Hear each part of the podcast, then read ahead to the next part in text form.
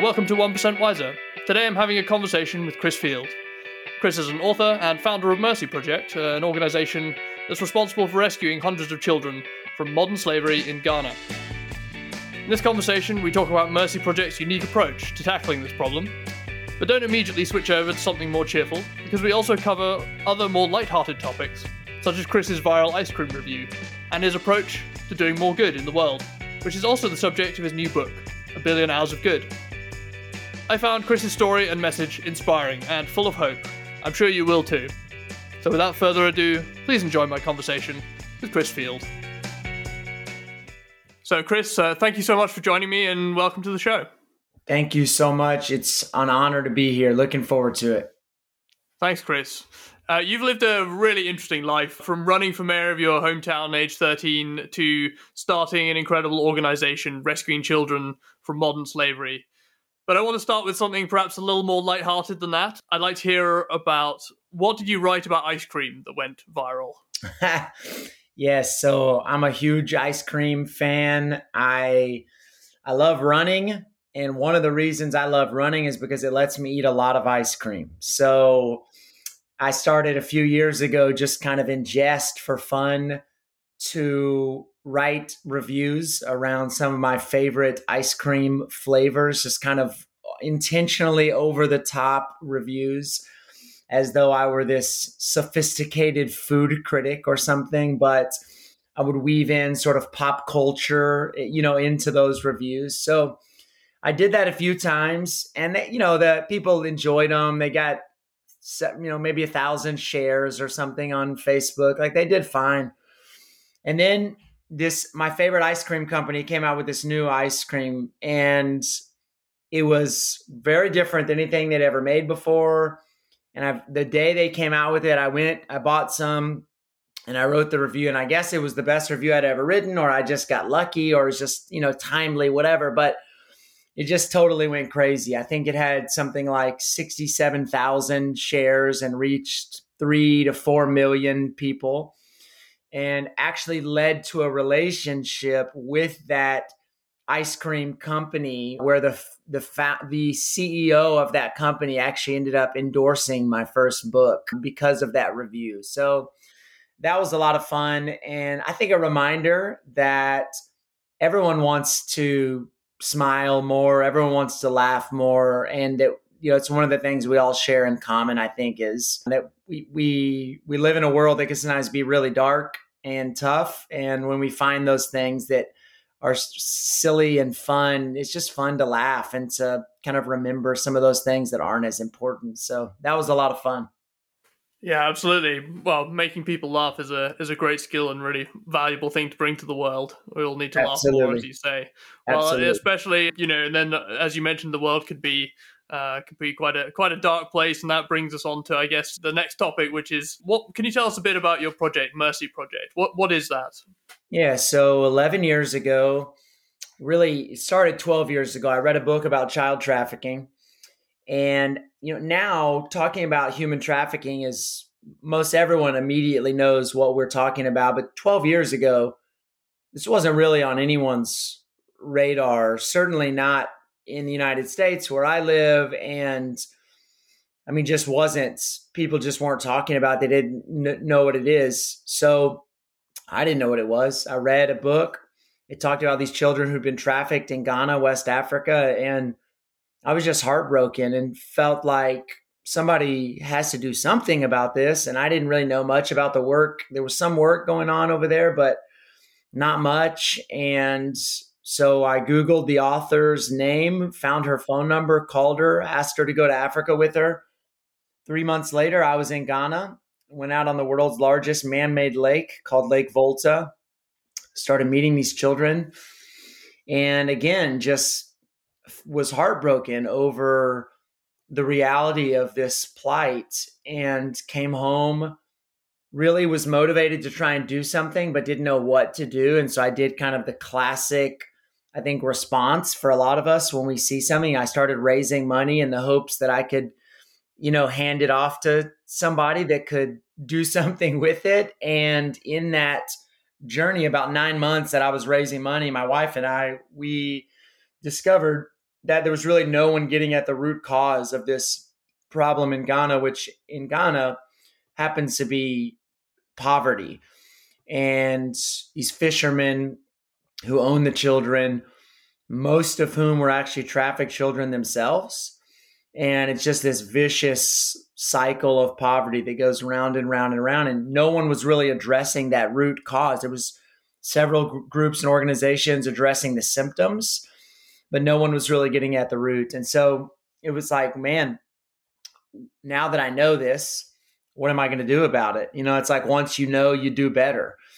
And that felt really scary, to be honest. I was 27 years old. I had a background in nonprofit. I've been doing nonprofit work since I was 19 in college, but it's something altogether different to have the audacity to go to a developing country 5,000 miles away and try to do something. But I felt so strongly about it, so compelled, that I would rather try and fail than live the rest of my life wondering what might have happened if I had been willing and had the courage to try.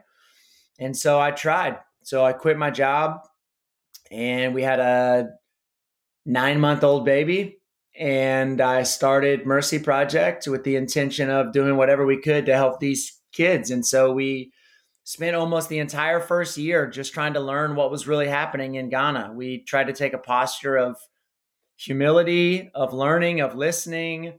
We didn't crash into Ghana with our Western ideals and, you know, force it upon the people. We went to the locals and asked them, why is this happening? What do you think could keep it from happening?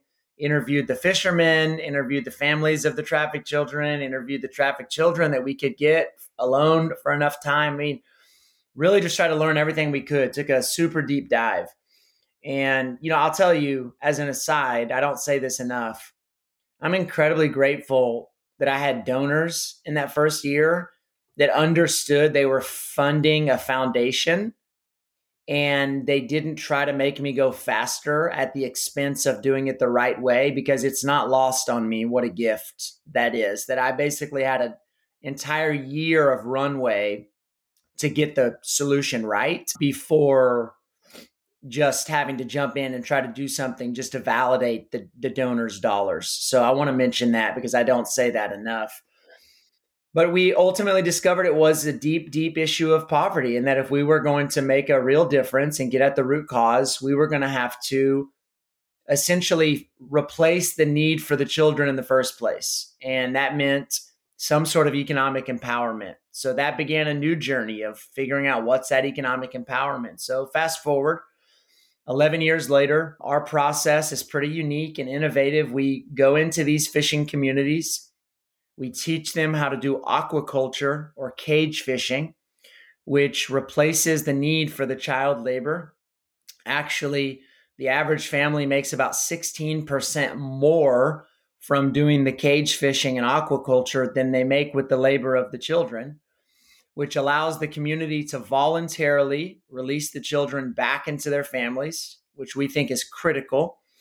Because it allows those fishermen who, again, have been trapped in this vicious cycle themselves to become part of the solution instead of part of the problem. It lets them join us in that journey from shame to pride. And that process has helped us rescue and reintegrate 201 children back into their biological families, where all those children are now attending school, and we believe will become some of the future leaders of Ghana because of their resilience and grit and these really challenging things that they faced that have now made them better, stronger human beings. Wow, that's an amazing story, and there's so much to unpack there. I'd like to just step back for a second and try to help orient people to understand this problem a little bit better, understand the scale of what we're talking about here. You mentioned that people are a bit more familiar with human trafficking and modern slavery nowadays, but I still think that people tend to think of slavery as something that's kind of in the past, but that isn't really true as far as I can tell. Is there anything you can tell us about kind of the scale of this problem nowadays? It's huge. I mean, I wish I didn't have that news for anyone who was paying attention. I mean, it's estimated by people like Kevin Bales, who runs an organization called Free the Slaves, that he's kind of been at the forefront of this. When I was started doing research 12 years ago, he was like the only person talking about this on a large scale.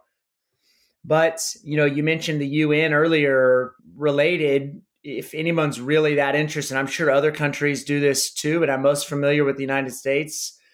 The United States State Department puts out a report every single year called the Trafficking in Persons Report, TIP.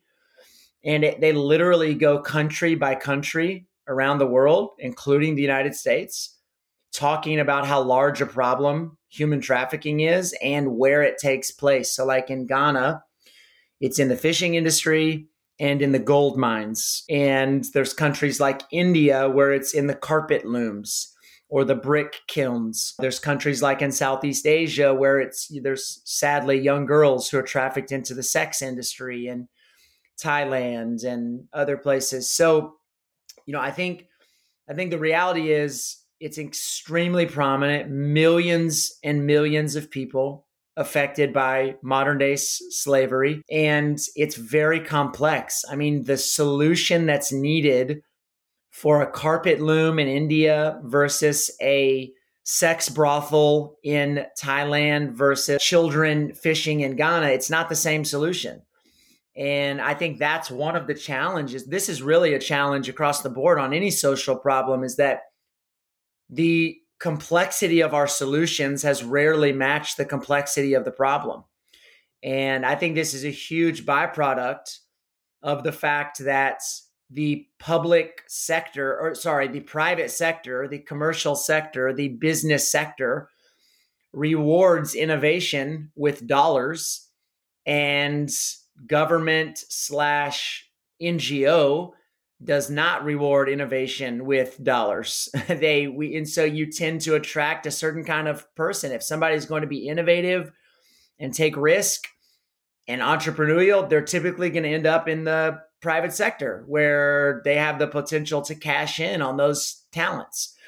So you've ended up with a lot of well-intended, well-purposed, good-meaning intentions that do not match the complexity of the problems that we're trying to solve. And I think that's a huge gap that I hope people like Bill and Melinda Gates and other foundations that are kind of coming over from the business side, that I hope they'll continue to push the envelope, because there's just a huge, huge need for us to bridge that gap between public and private as it relates to every problem, but particularly problems like modern day slavery, which is still significant. Yeah, no, it's shocking the scale of it really in 2020, 2021, that there's still so widespread throughout the world. But I think your approach is very interesting, how you managed to break the cycle there. And I'd love to hear a little bit more about that. What do you think? How did you break the cycle, and what could other areas of the world learn from your approach or from your solution?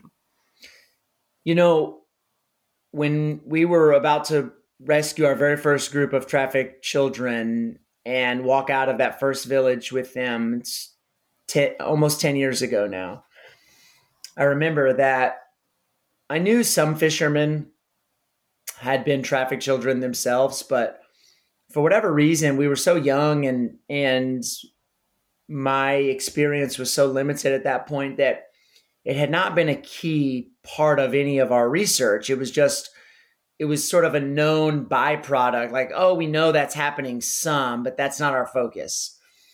And just almost as an aside, I mean, I can't even claim that this was purposeful.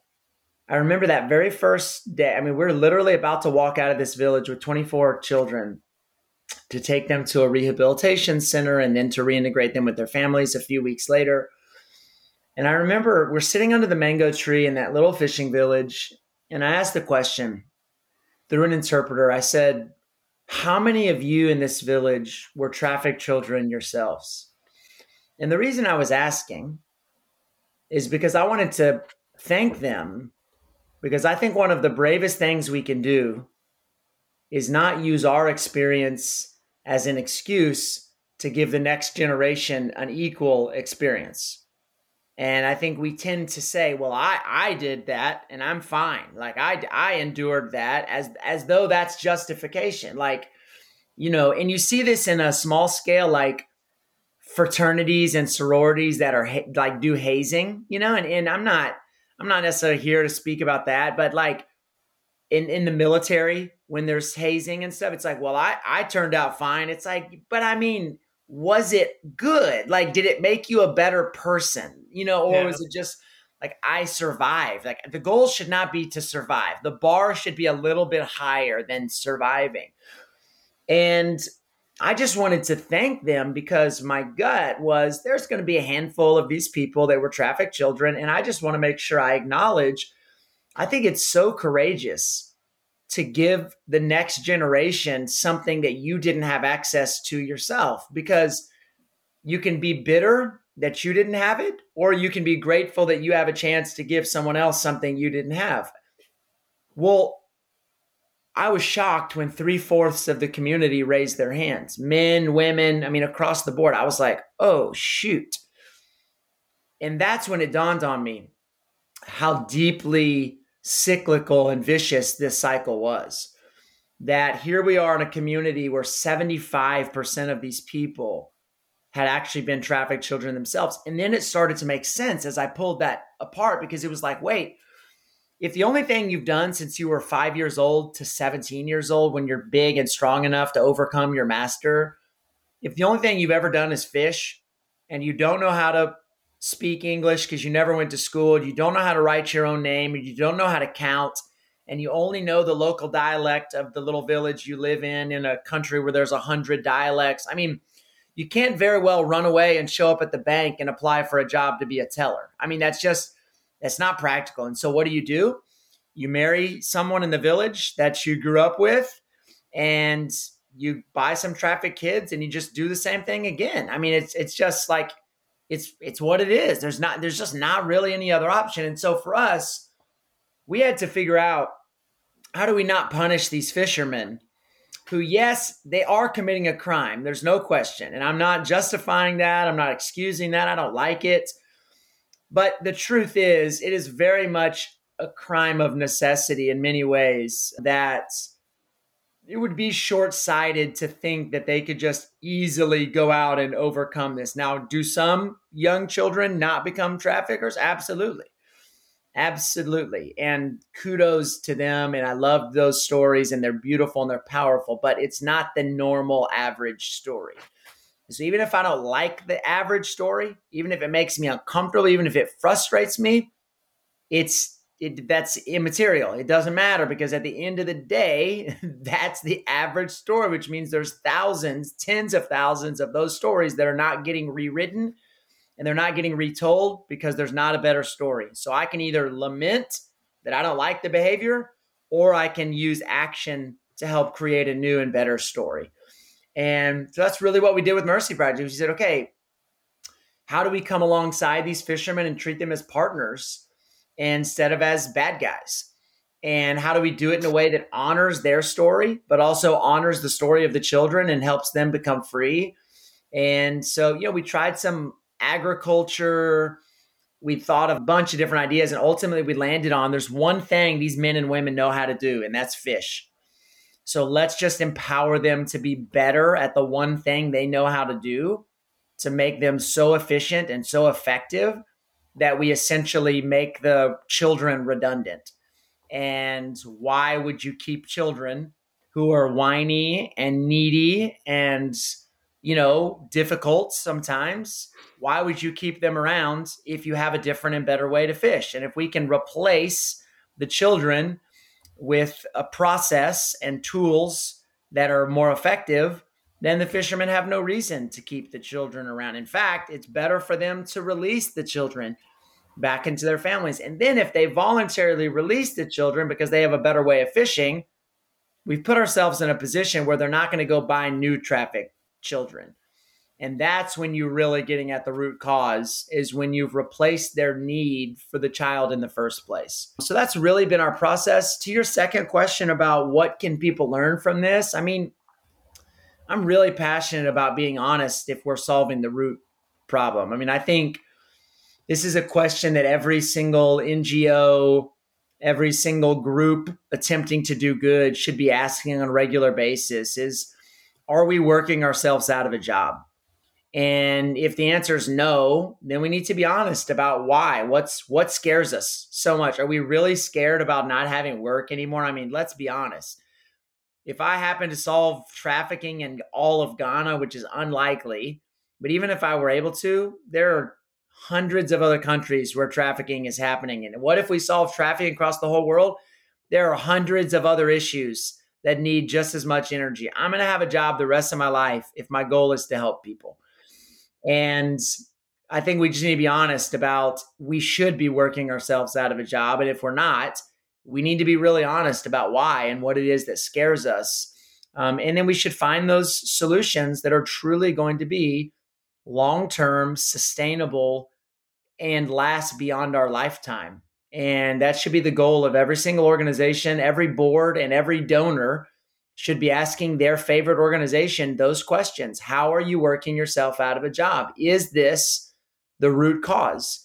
And when the answer is no, then help them have the courage to start solving the root cause, even if that requires a big pivot in the mission of the organization. Stand by their side financially and emotionally as they identify and start going off after that root cause, because in the long term, everybody's going to be better for it. Yeah, no, that's absolutely so important. I want to just back up a little bit to something you mentioned, which was about the traffickers buying the children. And I think that it will be a kind of a shocking statement to many people listening. So I'd just like to dig in a little bit more to that, to what I'm assuming it is economic reasons that would cause the parents to give up their children like that. But can you say a little bit more about that and how you any approach you have to the kind of reunification with the families that can stop that side of things happening again? Yeah, absolutely. This is a hugely important thing. So every family story is different, but a very common story that we get is a woman whose husband either dies or leaves her, and now she has more children than she can afford to feed. And so she's sitting in a little hut in rural Ghana, literally with children whose bellies she cannot fill. There's not enough food. And she's listening to her children cry out of being hungry and begging her for food that she can't buy them. And so it's this known understanding in Ghana that if you sell one of your children to go work on Lake Volta, that at the very minimum, your child will at least have some food, because life may not be good and the work may be really hard, but at the very minimum, because they're catching fish every day, they'll at least be able to eat a little bit of fish. That's sort of the common understanding across the country. And so these mothers are faced with an impossible decision. And that is, do I continue to sit here and listen to my children cry out of hunger, or do I send them away and hope, even against hope maybe, that at least they'll be able to have some small food every day until I can get my life back together, I can save up enough money to be able to take better care of my family, and then I can go and buy my child back. And I just don't think we can even comprehend what that would feel like for a mother until we've been in that situation, which I've certainly never been in.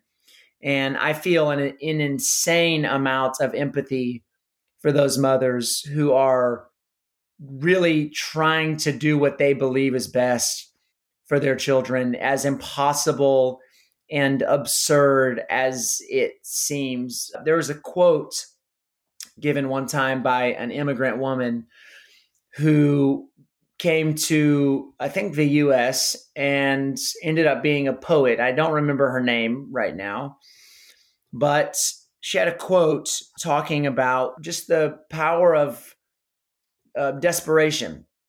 And she was referencing when an immigrant goes into a boat to try to go across the sea to another country. But it was so poignant for our work in Ghana. And she said, I want to make sure I say the quotes correctly. She says, "A mother only puts her child in a boat when the water is safer than the land." And it was so poignant for our work in Ghana because these children are going out on boats with the fishermen. And I thought, you know, that's the decision these moms are making, is they're believing that that boat with a little bit of food is safer than the lands where they can't even afford to take care of their children. So a huge part of our process, huge part, is after we reintegrate the children back into the family, making sure that that family is stable. And the first thing we do is we make sure all the children are going to school. And that alone gives a family such hope that they're often able to kind of dig deeper and prioritize the family or the children's education, because there is this hope. There is this sense of like, oh man, you know, now maybe my child is actually going to become something I didn't believe they could become before. And then we also have social workers that are engaged deeply, walking alongside those families, helping them with anything that they might need. And I don't mean financially. I mean, although we do that some, we help with microloans with some of these moms to help them grow or expand a business that they're trying. But it's even simple things like Ghana has national health care, but you have to have a healthcare ID card to be able to get the healthcare. And a lot of these moms don't have that healthcare ID card because when they went to the office to get it, they were told they had to sign their name, and they don't know how to sign their name. And so they're paying witch doctors to help their sick children, so their children get sicker. I mean, this vicious cycle. So our social workers will go to the office with the woman and advocate on her behalf. Like, hey, we're not going to punish her that this country never gave her the education she deserves.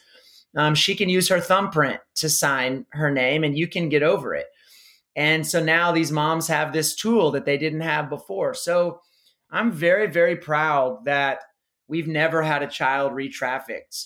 And it is a direct testimony to the work our 15 social workers across the country do every single day, engaging those families, going really deep with them, making sure that they have the tools that they need socially, emotionally, to be able to take good care of their children. But it's not a small investment. I mean, it would be cheaper for us to put all these kids in an orphanage and to call them orphans, even though they're not orphans. But we strongly believe in the power of family.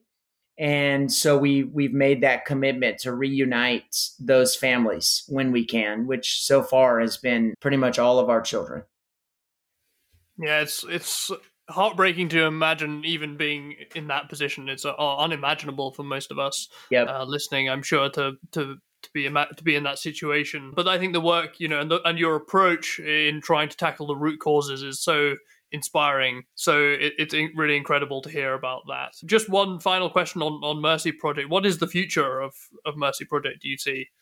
Yeah, great question. I mean, for better or worse, we got a lot of work still to do. So there's thousands of kids, and we're at this really fun point now where it's time to scale. Our process works.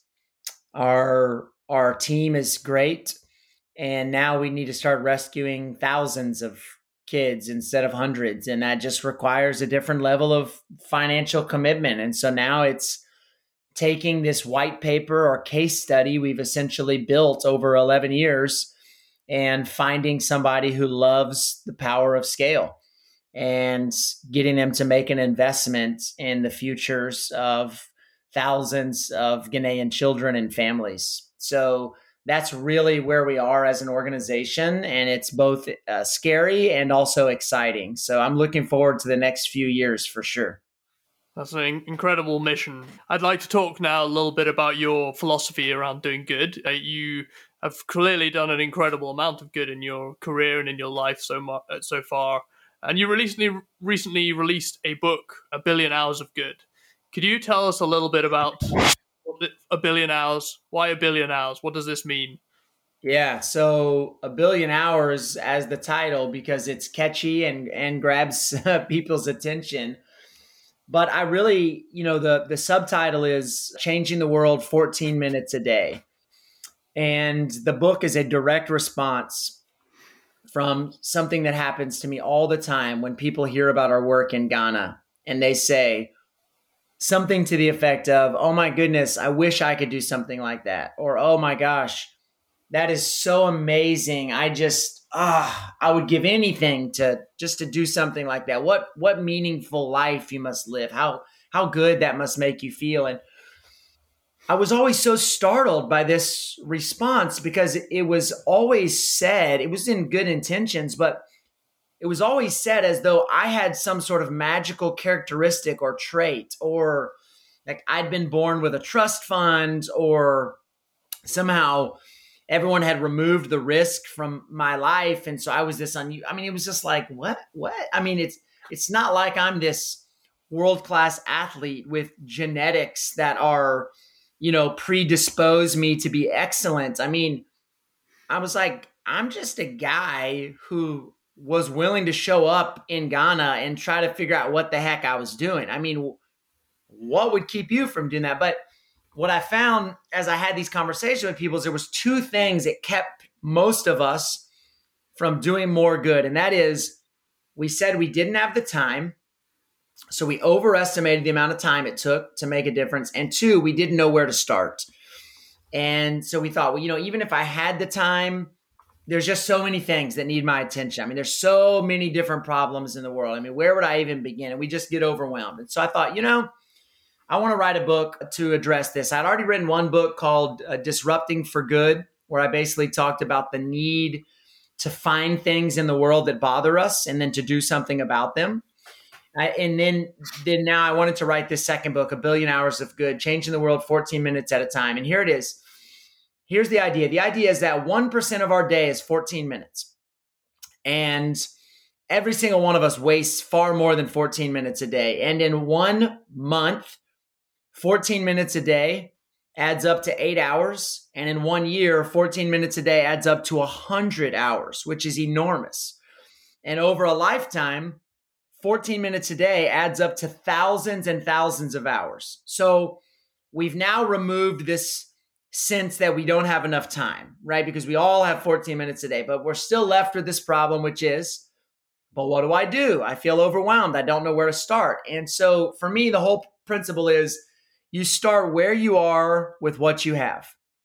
And what you have today is different than what you had 5 years ago. And it's different than what you're going to have 5 years from now. And so this game of waiting until all the stars align, spoiler alert, they're never going to align. It's never going to be the time when everything is perfect.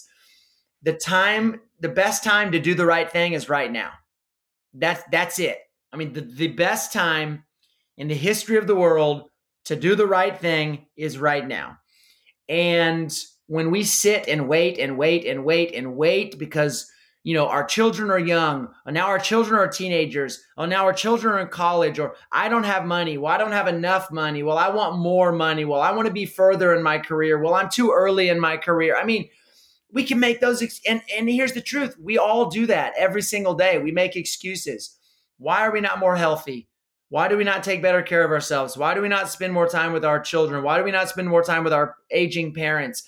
I mean, we can make all the excuses in the world. At the end of the day, if we're being honest, if we're being like brutally, reflectively in our eyes closed, laying on our pillow at night, honest, when the only voice in our world is ours, that little voice in our head that tells us the truth, even when we don't want to hear it. If we're being really honest, we know we spend our time and energy doing the things that matter the most to us. That's just the bottom line. And if we truly want to make a difference, then we'll start in tiny little bites, spoonfuls, 14 minutes a day, where we are with what we have. And for me, and I think for a lot of the people who've read the book since it came out in June, it's been really freeing because we no longer have to quit our jobs and sell everything we own and go on a mission across the world. We no longer have to use every waking minute of every day. We don't have to go do a 10-year discovery of the things that are the most important to us. I mean, just start doing good where we are with what we have. Maybe that's as simple as starting a podcast. Maybe that's as simple as greeting our neighbor across the street. Maybe that's as simple as pulling in the trash bin or the rubbish bin of someone who seems to take a really long time to pull it in. And instead of getting annoyed or frustrated with them, we actually help them. Maybe it's finding this thing in our local community, children who need to learn how to read, or teachers who don't have the supplies that they need, or they don't have the support of parents. And we sort of act as fill-in parents. I mean, the list of things we could do is a million miles long. And the only question is, are we willing to show up and do them? And so the book is broken into three parts: compassion, which is where it begins, courage to show up, and then creativity to solve old problems in new ways. So it was a really fun book to write. And the idea is that at the end of the book, each person who reads it will make a pledge that they're going to give 14 minutes a day. And they can go on to the website I have to make that pledge. And when they do that, the hours will collectively add up to 1 billion hours of good, which none of us could ever do by ourselves. But collectively, a few 100,000 people committing 14 minutes a day actually adds up to 1 billion hours, which is 114,000 years of good, 365 days a year, 24 hours a day.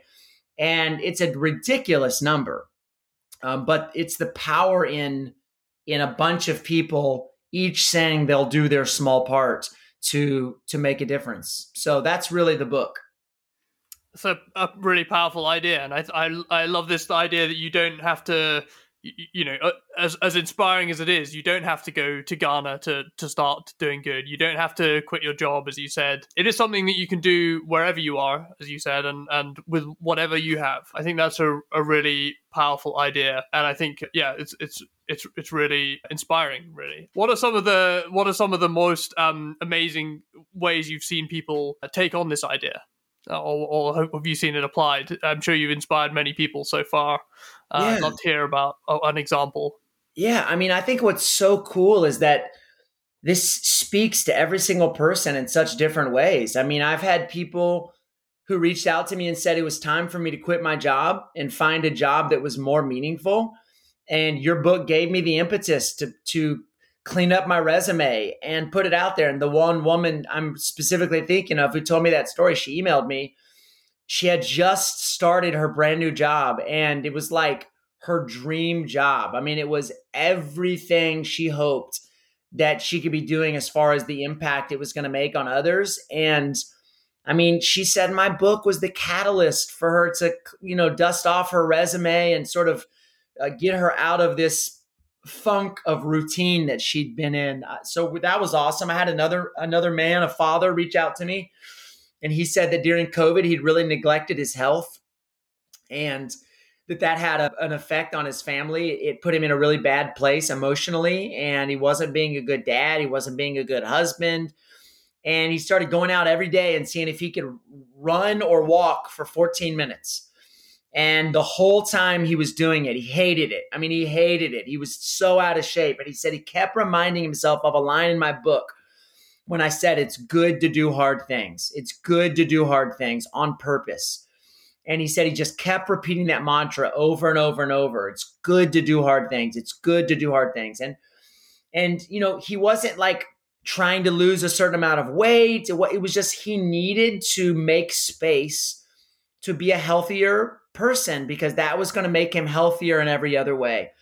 And so when he wrote to me, he'd had several breakthroughs with his wife, hard conversations, some bad habits he'd gotten in, you know, around just his availability to his family. Even if I can be pretty plain, he mentioned in the note to me some addiction to pornography that he had really let get out of hand. I mean, he was very vulnerable in the email to me. And he said, this didn't magically make everything go away, but it gave him a new way of thinking about the things he wanted to be.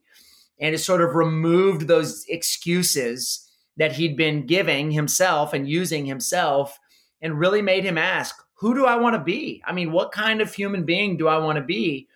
And is it possible that I can truly become a better human being 14 minutes at a time? And the answer is yes, it absolutely is possible. One tiny little decision at a time is exactly what makes us better or worse human beings, right? No one just suddenly becomes a great or terrible person. It's a cumulative effect of thousands of tiny decisions.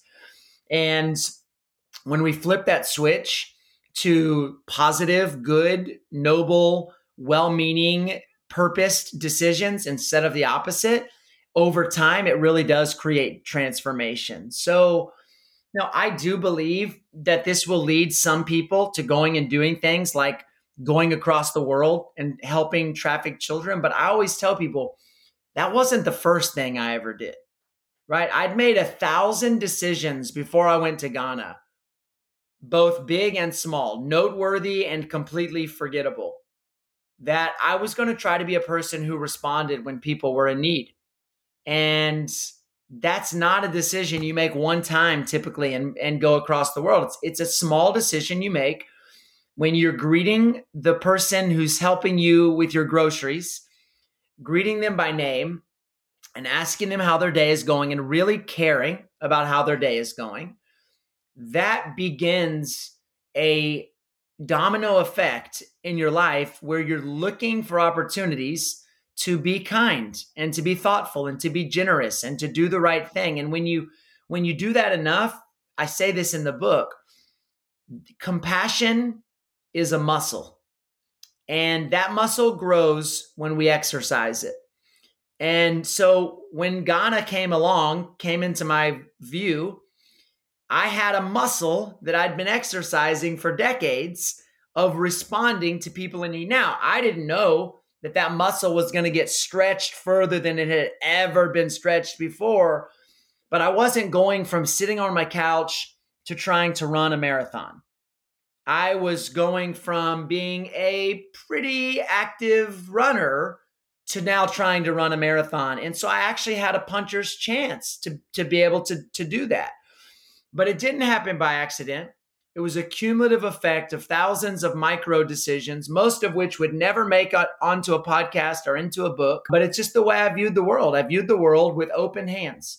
If I had something that would allow me to give back and make someone else's life better, I wanted to try to share that thing that I had.